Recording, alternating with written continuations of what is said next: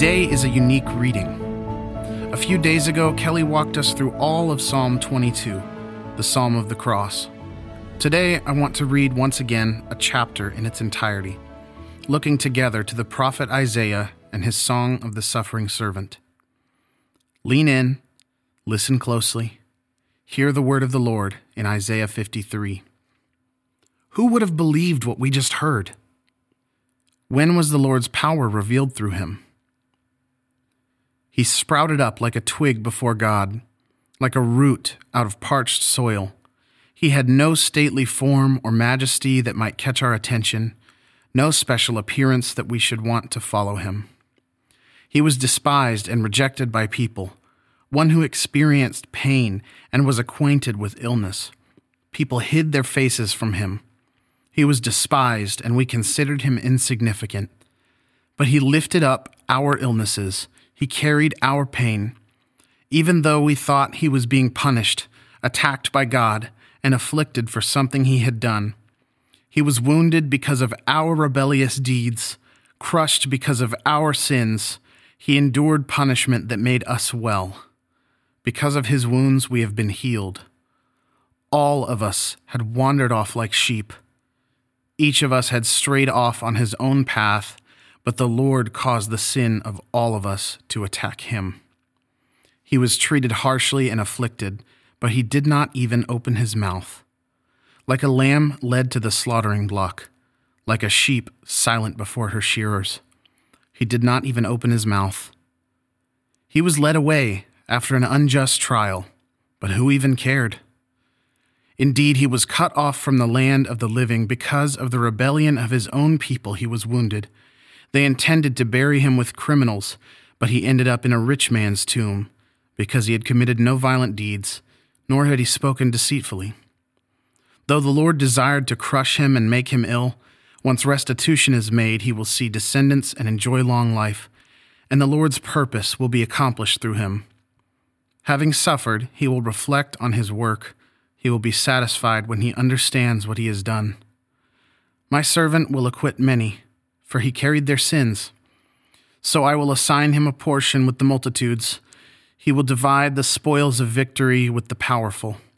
Because he willingly submitted to death and was numbered with the rebels, when he lifted up the sin of many and intervened on behalf of the rebels. Wow. A prophecy beginning with so much despair and pain, ending with great joy and blessing. It goes without saying for many of us that this is a significant passage. But what was the point? I believe the answer lies in two key segments. Verses 4 and 5 say, "But he lifted up our illnesses, he carried our pain. Even though we thought he was being punished, attacked by God, and afflicted for something he had done. He was wounded because of our rebellious deeds, crushed because of our sins. He endured punishment that made us well. Because of his wounds we have been healed." The first thing I want you to see here is that to those who saw this moment, when Christ was suffering and being killed, it appeared as though he were being punished for crimes against the state. To onlookers, it seemed like Jesus was the one who did something wrong. But we see here that things aren't always as they appear. The truth is that he was punished for our crimes.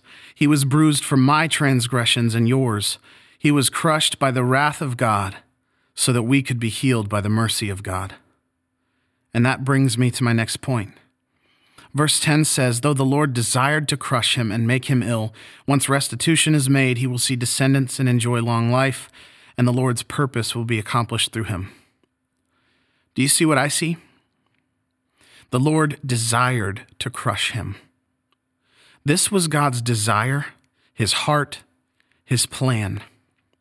The great deliverer planned from the very beginning that his own son would be put to death so that we would no longer be lost sheep, but would come back into the fold and become the sheep of his pasture. There was no plan B. Plan A worked. By his wounds we are healed. Maybe you find yourself wandering, going astray, seeking your own path and your own plans. Come to the one who is called the way, truth, and life. Maybe you find yourself in need of the great healer. Come to the one who was crushed in your place. Maybe you have forgotten where he brought you from. Come to the shepherd who brought you near through his own blood, and remember his goodness toward you. Today the Lord is speaking over his church. This is for you. This is your salvation. This is your healing. This is your forgiveness. Receive him today. Amen.